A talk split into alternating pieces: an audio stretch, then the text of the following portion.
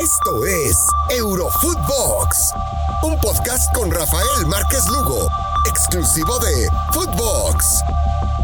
Hola amigos, ¿cómo están? Bienvenidos a una edición más de Eurofootbox, su podcast favorito acerca de todo lo que ocurre en el mujer fútbol de el mundo el fútbol europeo. Y con el gusto de acompañar el día de hoy a Walter Zafarian. ¿Cómo estás, mi querido Walter? Hola, Rafa, como siempre, eh, gracias por la invitación. Pues aquí estamos, mi querido Walter, para, para platicar un poquito de lo que ha sucedido. ¿Te parece si arrancamos un poco con el tema del Barcelona, en donde pues ya los capitanes estarán, quieren enamorar a, esta afición eh, blaugrana, mi querido Walter, y bueno, ya Jordi Alba se bajó el, sueldo, lo mismo que Piqué, están esperando ahora a los otros dos capitanes, ¿no? A Sergi Roberto y a, Sergio Busquets, que aparentemente harán lo mismo en este, pues, ¿qué lo podemos llamar, Walter? Un, gran gesto por parte de los capitanes para, para tener una estabilidad en el equipo culé. A ver, eh, es eh, dar el ejemplo, es un gran gesto eh, es una manera de decir, si ellos lo hacen, el resto lo puede hacer.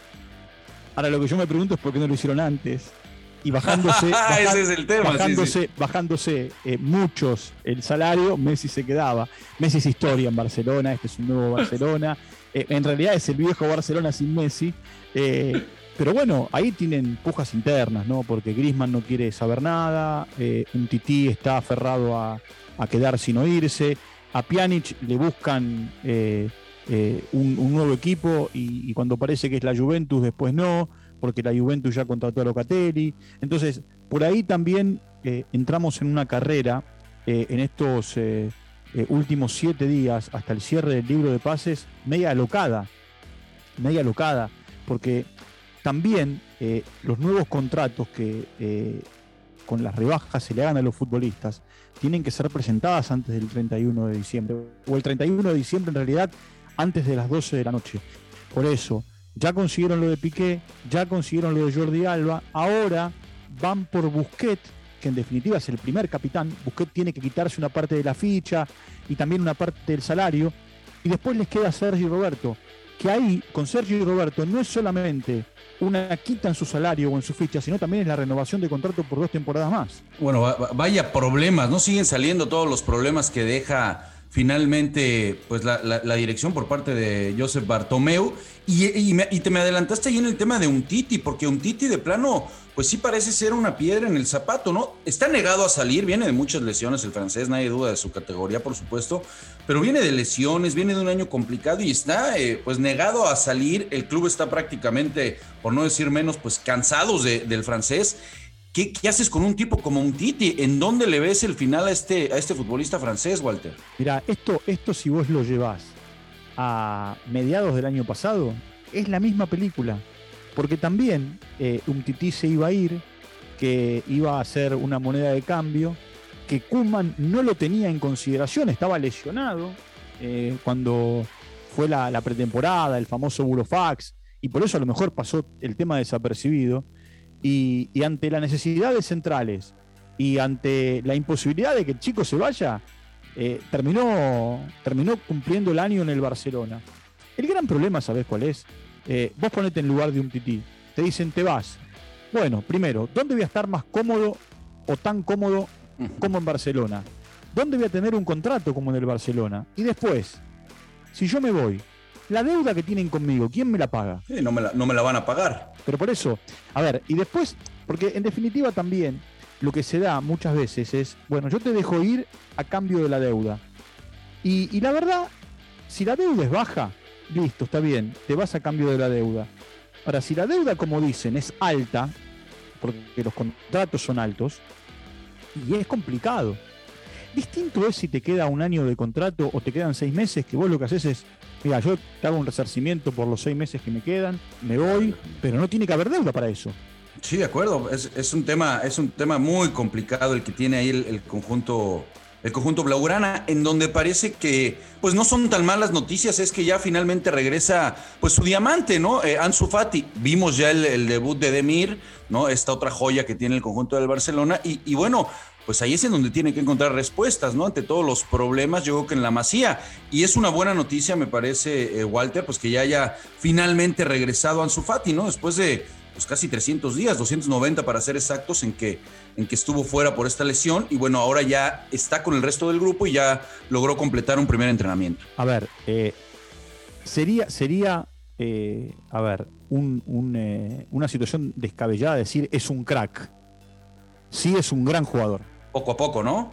No, a ver, aventurado, ¿viste? Decir es un crack, porque en definitiva tiene un puñado de partidos. Lo mismo, lo mismo de Miro o, este nuevo chico Rey Mahan, Rey Mahan, que, eh, Rey Menaj, perdón, que apareció ahora. Eh, son jugadores con un futuro distinto Pedri. Distinto Pedri que ya tiene un alto recorrido en, en Barcelona, que pasó por la Eurocopa y que pasó por los Juegos Olímpicos.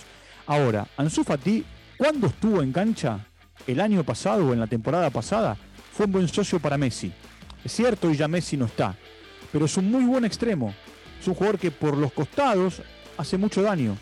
Y cuando no lo tuvo, el Barcelona lo extrañó. De hecho, Ansu Fati jugaba y Pedri esperaba en aquel, en aquel arranque de temporada eh, en, eh, en, el, Barcelona eh, en el torneo pasado.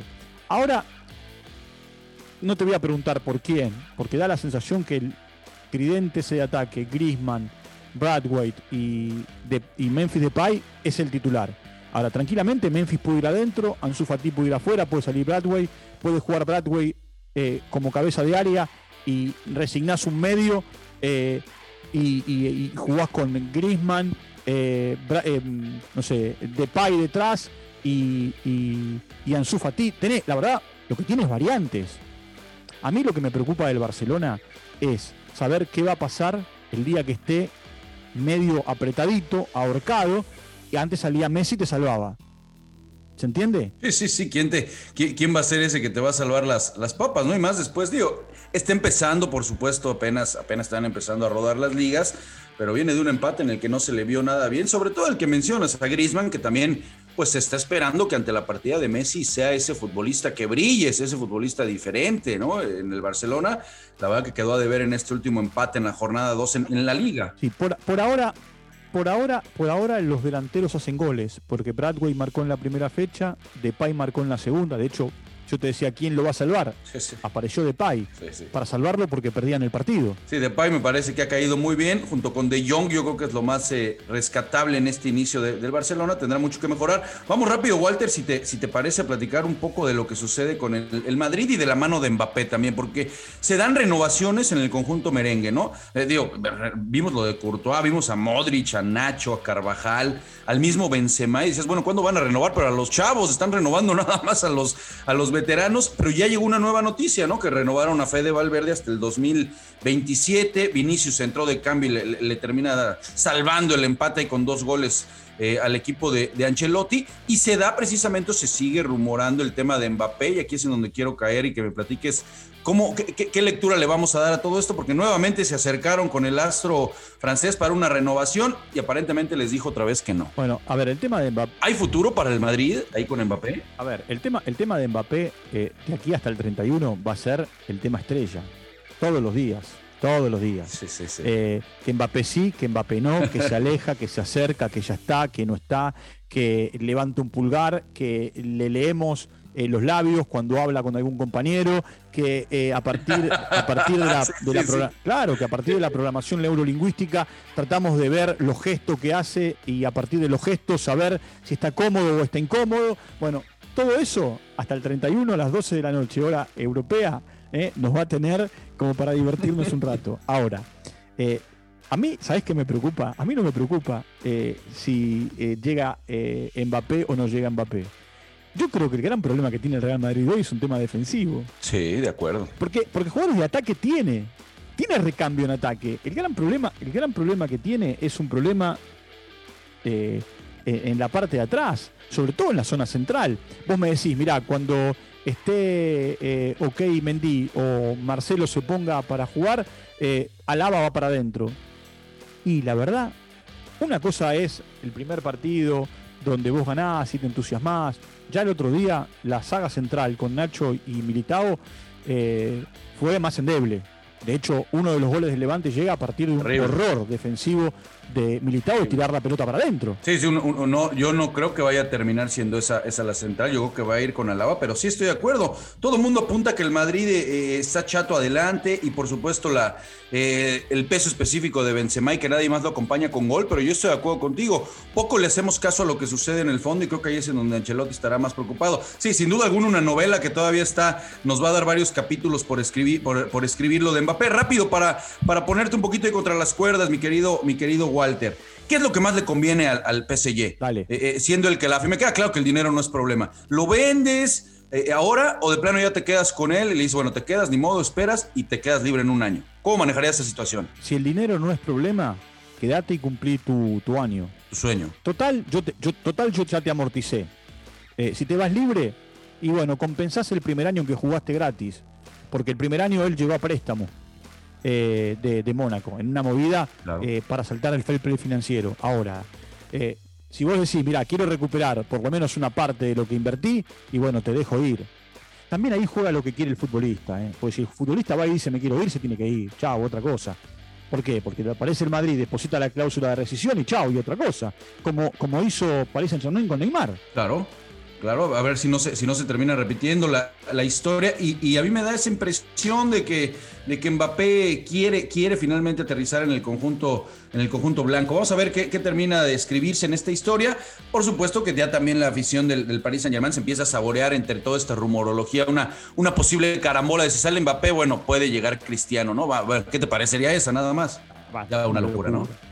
Sí, una locura. y sería, te digo, te digo, Sería, sería morboso ya. Sí, sí, ya de que, les den tres balones a ver cómo juegue ese equipo. Walter, ¿cuánto te agradezco, Walter? Walter, gracias por acompañarnos, amigo. Rafita, un abrazo, eh, hasta la próxima. Abrazo fuerte y abrazo para todos ustedes, banda, que, que como de lunes a viernes se dan cita aquí para escuchar Eurofootbox. Recuerden que no, no lo olviden, en Spotify estamos siempre. Y recuerden seguirnos, por supuesto, también en nuestras cuentas personales. Les mandamos un fuerte abrazo. Esto fue Eurofootbox con Rafael Márquez Lugo, un podcast exclusivo de Footbox.